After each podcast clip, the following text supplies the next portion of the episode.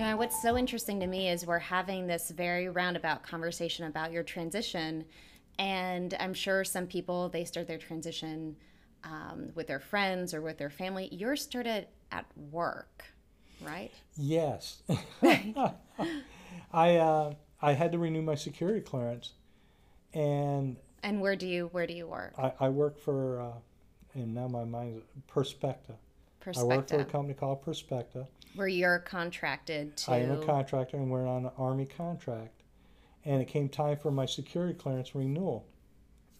And I hit that question: Are you known by any other names? And at that time, my fem side was known as Jenny.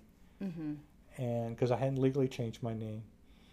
And so I reached out to a couple of transgender friends, uh, Kimberly Moore and Bree Fram, hmm and asked them, "What do I do?" And they said, "Be honest. You can lose your security clearance for being dishonest." That's a that's a really good point. it is. It was Mhm. great advice, and so I was honest, and it was not a problem. It was not a problem at all. Uh, I became nervous about it though, and I decided that I wanted to let my boss know.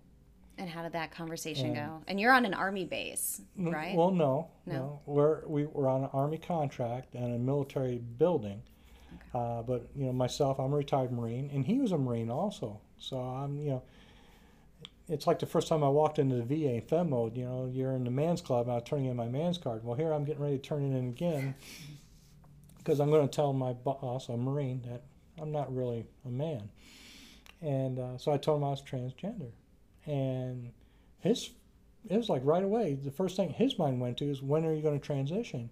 Mhm. And there are uh, two other transgender persons in my building that I know of, uh, male to female, that work in my building.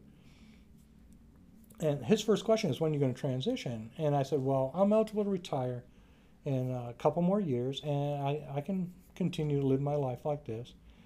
Uh, I can go back and forth, and I'll continue working on the Army contract as a male until I'm eligible for my Social Security. That's what I was looking at. And then I'll retire, and then I'll transition.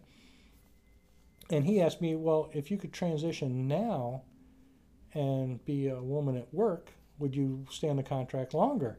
Mm-hmm. I'm like, I didn't. Even, I'm like, well, yeah, of course. And next thing I knew, I pretty well made a commitment, and he actually helped me and so put me in touch with HR, and who at that time did not have a transgender policy.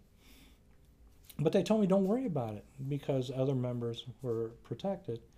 And it, what's nice is I actually transitioned full time at work this last October 11th, National Coming Out Day.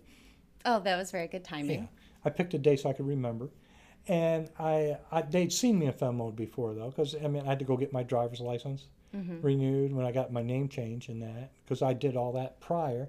So I I would show up to work as Dan but leave as Danny, and I can remember one person I was really nervous about coming around into my cubicle because I was working my eyes at work getting ready to leave.